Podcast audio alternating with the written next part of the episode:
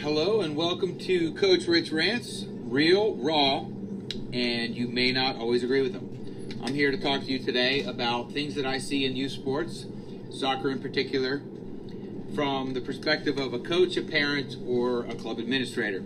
Today's topic is the problem with the problem with youth soccer. So everybody out there is talking about what is wrong with youth soccer. Every, you know, it's difficult to not be aware how the United States did not participate in the World Cup because we failed to qualify. And that then created a stir of controversy, not controversy, but a stir of opinion from experts about what is wrong with youth soccer and why is it that our national team, because of our youth soccer model, is not being more successful like other countries. So there's a whole bunch of problems, but my big problem today with which is the problem with the problem with youth soccer. And really what I'm saying is that there are so many people that are talking about the problem with youth soccer. I've got a problem with some people's problems.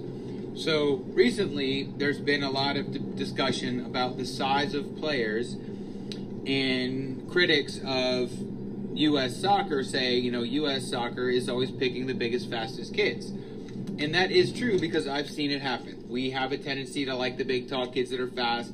It happens at the youngest youth level. Coaches get enamored because a kid can run fast, kick the ball really hard. They don't typically t- correct their technique because they think they don't need to because his kid has a big shot. And then I get paid fifty or sixty dollars an hour to correct a kid's shot when they're 15 years old when they can no longer hit it on the frame because they're just so strong now and they have no control because no one ever taught them the correct technique. But I digress. What pisses me off is all of this feedback when they keep calling these kids that are big and fast athletic.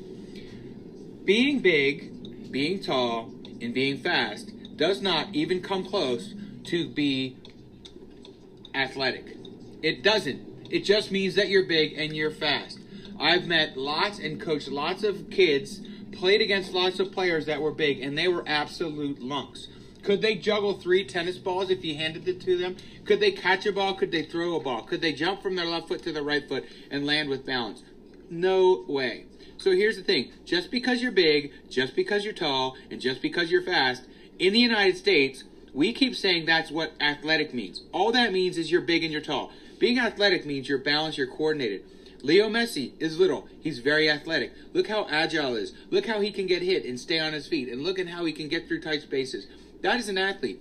An athlete is someone that can play tennis, someone that can play badminton, someone that can throw a baseball, someone that can catch a baseball, someone that can walk out on a basketball court and be good with hand-eye coordination. An athlete has agility, has flexibility, has balance, has coordination. It does not mean they're big. It does not mean they're fast. It means they're big and fast. That does not mean you're athletic.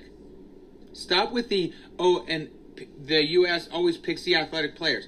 Leo Messi, Neymar, Modric, all these small players, that is athletic. Being big and fast and running straight is not athletic. That means you're a big old lunk. It means you're destined to be a tight end someday. It does not mean you're a soccer player. I've seen tons and tons and tons of players over the years flame out of soccer at 13 or 14 because they got by by being bigger and faster with a stronger shot than everybody else at 8, 9, or 10 they didn't focus on the technical skills. They didn't learn the game. They didn't understand the game. They didn't know how to move off the ball. They couldn't get themselves out of trouble or out of a tight situation, and they didn't know how to handle the pressure. All because coaches neglected their training, parents neglected their training because they were able to shoot on a seven foot high goal that's 21 feet wide against a three foot tall goalkeeper and, and, and consider that to be good soccer. That is not good soccer. That is a big kid shooting on a ginormous net. That does not mean that they're athletic. Now, I'm not saying that being big and fast does not also mean you can be athletic and agile and coordinated. There are lots of athletes, in fact, that are that nature. But to categorize athletic people as big and fast is such a misnomer. And I'm sick of hearing how big and fast people are more athletic. I know lots of small people who are way more athletic at any sport than lots of kids that are big and strong. That does not necessarily mean that you're an athlete if you're big and fast. That's my rant for today. Shut it with the athleticism. If you want to understand what athleticism is, Go do a, an agility test and see what kind of coordination these people have. And then you tell me if that's athletic or not. Thanks.